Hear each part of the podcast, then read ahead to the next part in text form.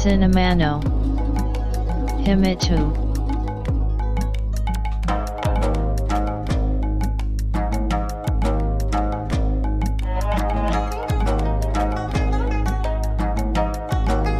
This broadcast is made by Cinema Podcaster Fuji Walker.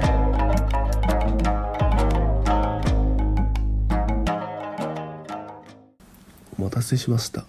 お待たせしすぎたかもしれません。シネマポッドキャスターの藤岡です。ポッドキャストシネマの秘密の第137回です。一昨年の4月このポッドキャストでエイプリルフールのネタとしてディーン・藤岡がネットフリックス映画で志村けん役を演じるというフェイクニュースの話をさせていただきました。もちろん思いつきのフェイクニュースではありましたが志村けん以外の他のドリフの面々のキャスティングを考えるのはなかなか面白いなと感じていました。そんな中いわゆるエンタメニュースで実際に今年の年末にドリフターズを題材にしたスペシャルドラマがフジテレビで放送されることが発表されていました。タイトルは志村けんとドリフ大爆笑物語で脚本演出に福田雄一を起用。主演の志村けんを山田裕貴が演じるとのことでした。ちょっと最近の俳優に遠いのでこの山田裕貴の顔と名前が一致しないためどういった役者さんかはわからないですがアクションが必要とされる映画に起用されている印象があるため志村けんの若い頃っていわゆる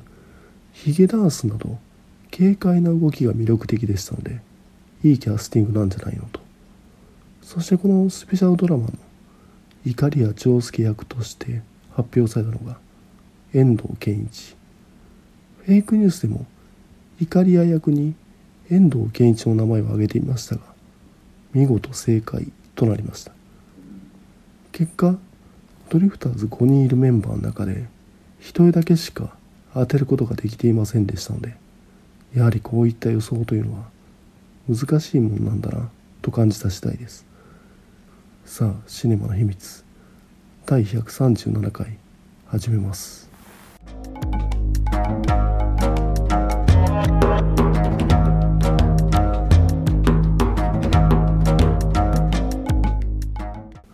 今回紹介した映画は「エターナルズ」2021年制作されたマーベル・シネマティック・ユニバース作品です。映画はもちろんテレビやネット配信での展開など今や世界で一番拡大したシリーズであるマーベル・シネマティック・ユニバース MCU の第26作目。このポッドキャストで MCU 作品を取り上げるのはドラマも含めて16作目となります。本作「エターナルズ」ですがいろんな切り口で話すことができると思います。LGBT や聴覚障害を持つヒーローが登場するなどポリティカルコレクトネスに配慮したメンバー構成であったり今までの MCU で触れられていた宇宙の起源に関係する種族セレスティアルズが本格的に登場などとりあえず基本的な誰もが抑えるポイントとして本作「エターナルズ」は今年映画「ノマドランド」でアカデミー賞に輝いた若き才能クロエ・ジャオが手掛けた作品だということ。MCU はいわゆるハリウッド大作であり大体が約200億円くらいの予算で制作されています。初期の MCU 作品いわゆるフェーズ1ではジョー・ジョンストンやケネス・ブラナーなどの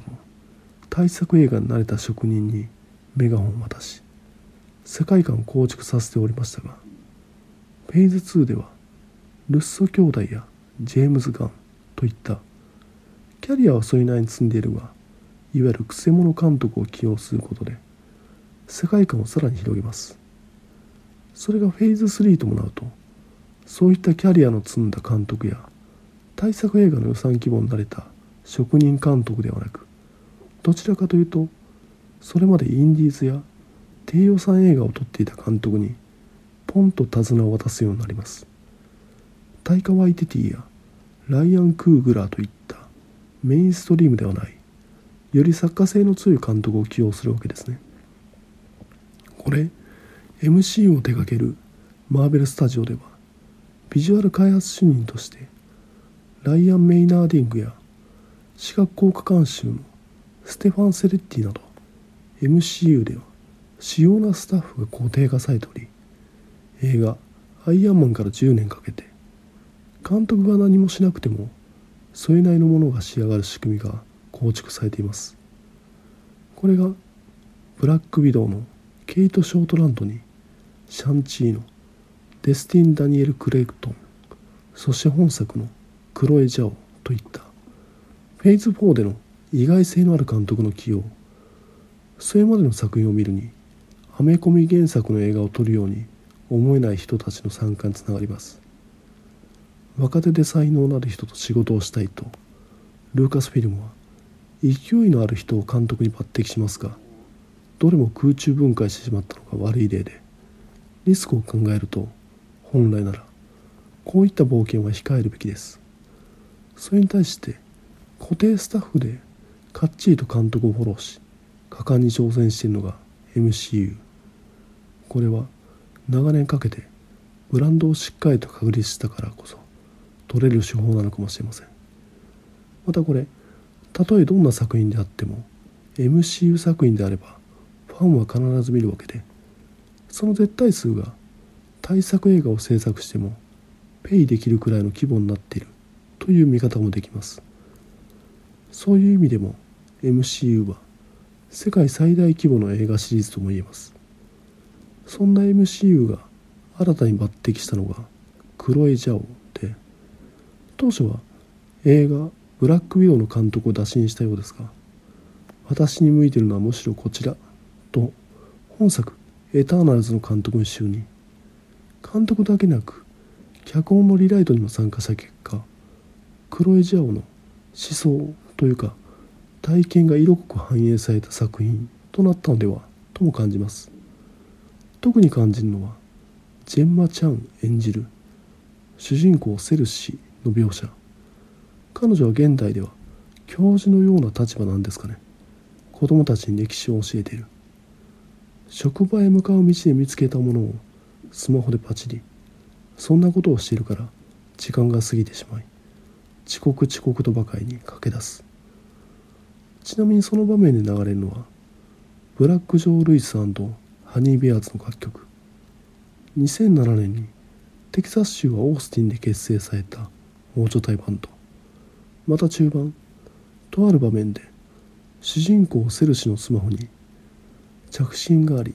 いわゆる着メロが鳴り響きます。それはラッパーリゾの楽曲。誇り高きビッグガール。ポジティブなメッセージを投げかける最近アメリカで注目されている人ですね。超然的な背景を持つキャラクターと思えないユーモラスな一面が楽曲の効果もあって垣間見えます。また他のヒーローであるクメイル・ナンジャーに演じるキンゴにカメラを向けられ君の役割を説明してくれと言われるとセルシはしどろもどろになりながら物質を他の物質に変えられると自身の役割ではなく能力について話し始める。どのキャラクターも基本的にユーモラスでありそういった愉快な人たちだからこそシリアスになった時の葛藤が心に迫るなと感じます。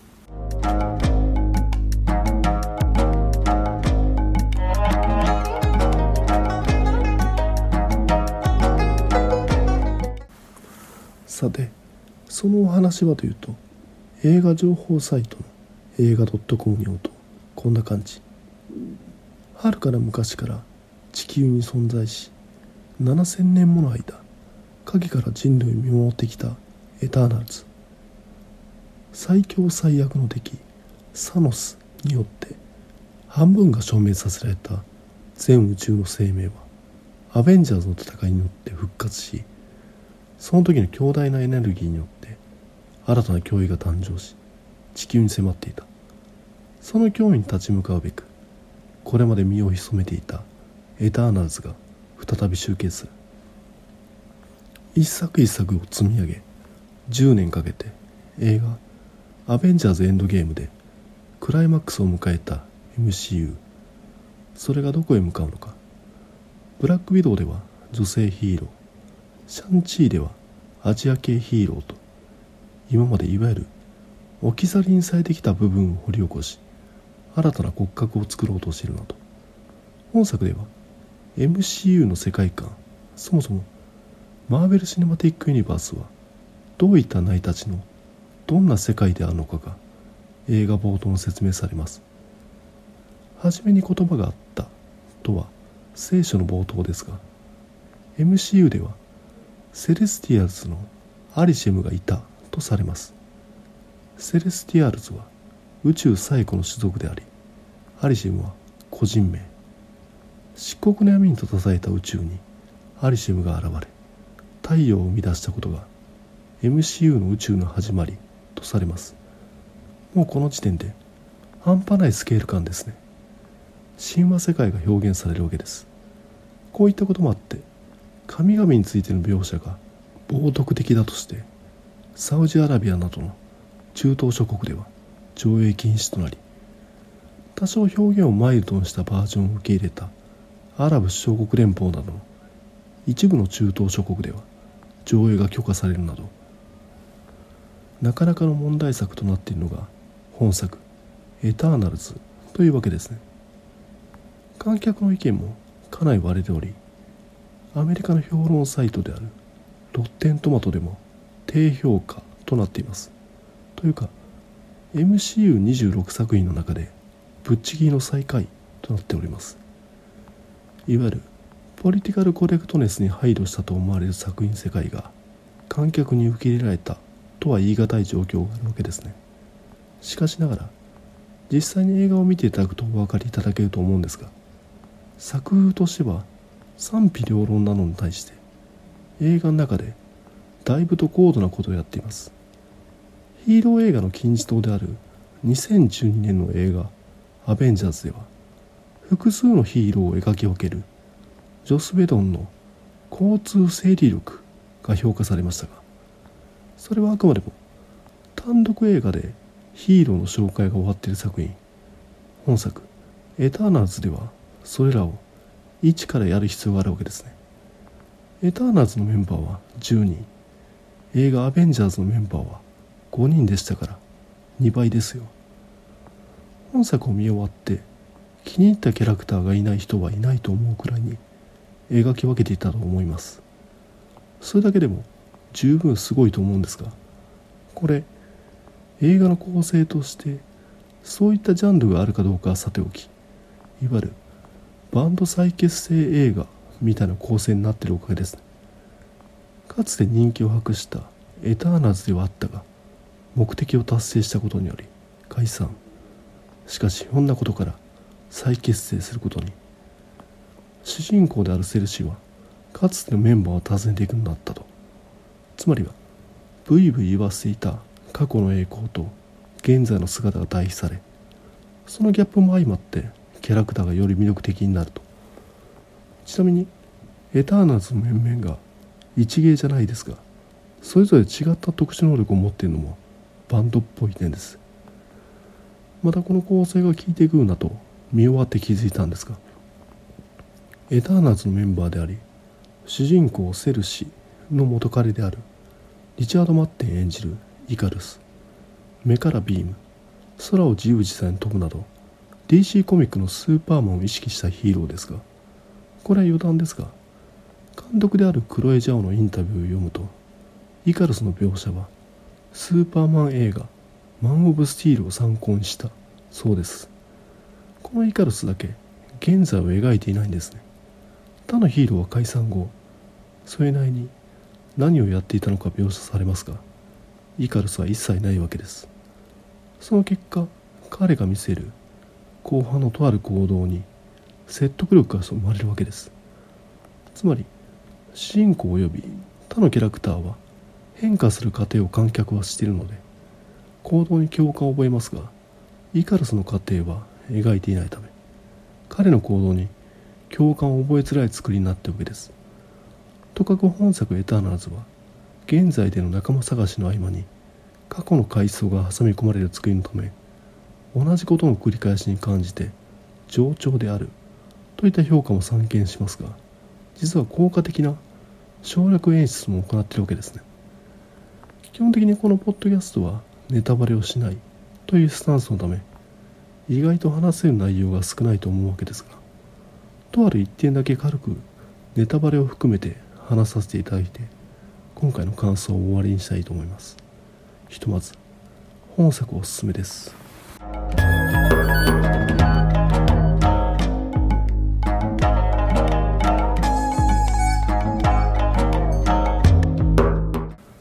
いわゆる MCU のフェーズ4では今のところこの作品エターナルズがベストかなと感じております。といったところでとある一点だけ映画「アベンジャーズ」はヒーローがアッセンブルする痛快な娯楽作品だと思ってるんですが見ていてがっかりした点があるんですね。それがラストの敵の倒し方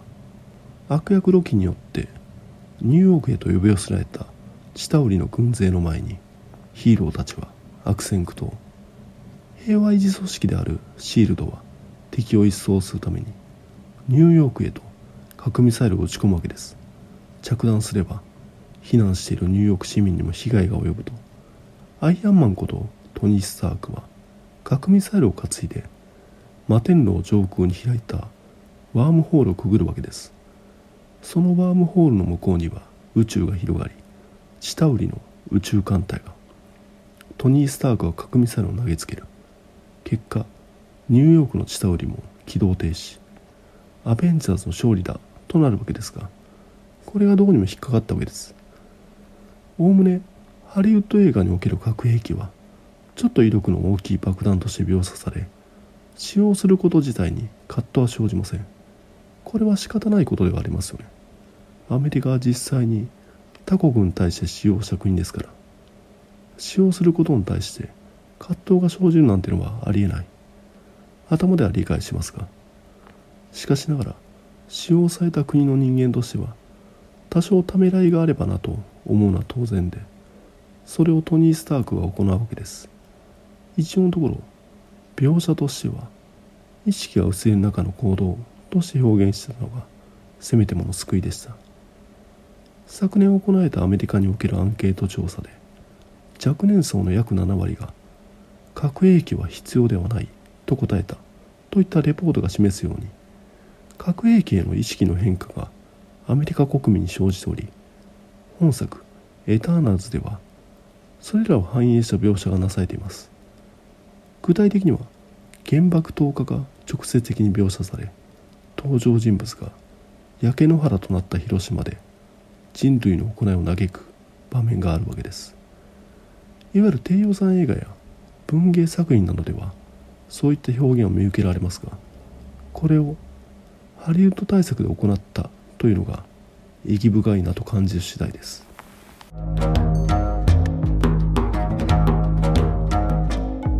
Podcast Cinema no Himi 2 Woki e tag no come so ya go e ken Domata she war Apple Podcast no Review CSAT Blog no Commento Tumblr no Mail form Twitter account at Cinemana Himitsu Ma de Onega Ishimasu こんな感じでエターナルズ紹介させていただいたんですがどうでしょうさてこの話題を最後にちらりと触れて今回の配信分を終わりにしたいと思うんですが先月秋篠宮家の長女である眞子さまと大学時代の同級生である小室圭さんがご結婚され新天地ニューヨークへと旅立ちましたという国民的な関心事。出発直前に小室圭さんが母親の元婚約者と金銭トラブルを解消するために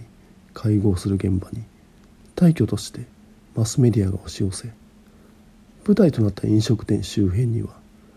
映画撮影で使うような投光機が運び込まれ夜の会合であるのにまるで昼間のような明るさ。またお二人の羽田空港での出国手続きニューヨークのケネディ空港での入国手続きも中継され小室圭さんの着ていた T シャツに「スター・ウォーズ」のダース・ベイダーがプリントされていたことからメディアが盛り上がったりしておりました。個人的にはそういったことに特に何とも思わなかったんですがお二人がニューヨークで暮らす新居の場所が報道されると思わずえっと驚いてしまいました。小室圭さんの職場がニューヨークはマンハッタンの法律事務所ということもあって新居をヘルズキッチンに構えているという報道です。我らがスタコーコとシルベスター・スタローンの出身地がヘルズキッチンだったりするわけですが行政区分的にはニューヨーク市マンハッタン区ヘルズキッチンとなります。19世紀末にヨーロッパからの玄関口としてニューヨーク市が形成されるとニューヨーク自体の整備が始まります。上下水道や鉄道なども各種インフラが整えられ20世紀初頭には高層建築が立ち並び摩天楼と呼ばれるようになるわけですね。この各種インフラを整備するための拠点となったのがヘルズキッチンで船で運ばれてきた建築資材などを加工する工場が立ち並ぶ地域となります。そのため大量の労働者がヘルズキッチンに流入。主な移民元としてはアイルランドになるようですが人が集まるとギャングが組織されます。ヘルズキッチンは20世紀中頃までアイリッシュマフィアが力を持ちます。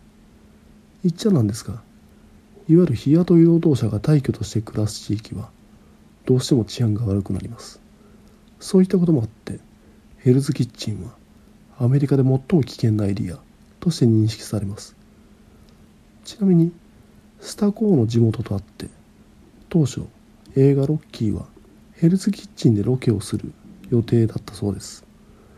しかしあまりの治安の悪さにフィラデルフィアへと変更されたといった逸話があります。しかしまあおおむねどこでもそうですが治安が悪い場所というのは人口が減少傾向となりそのため他の地域より家賃が安くなります。結果1990年代にはいわゆる売れないアーティストが退去として住み始めかつての危険なエリアが今じゃアートの拠点として認知されているそうです。そんな場所に新居を構えるとそこで親と感じるわけですね。小室圭さんは弁護士事務所に勤めてヘルズキッチン住まいを送るとそれはデアデビルだよとデアデビルだよと映画化やネットリックスでドラマ化されたマーベルコミックのヒーローですね。視覚障害を持っているが超人的な聴覚を持ちマーシャルアーツにも精通しているマット・マードックが法の目をかいくぐる犯罪者を覆面をかぶって乗せていくクライムファイターがデアデビル。T シャツのダース・ベイダーといいヘルズキッチンといい実は小室圭さんはめちゃサブカル好きなのではと感じた次第です。さあこれで今回の配信は終わりですが第137回が最終回にならないことを願ってます。聞いていただき、ありがとうございました。繁栄と長寿。シネマノヒミトゥ、ポッドキャスト。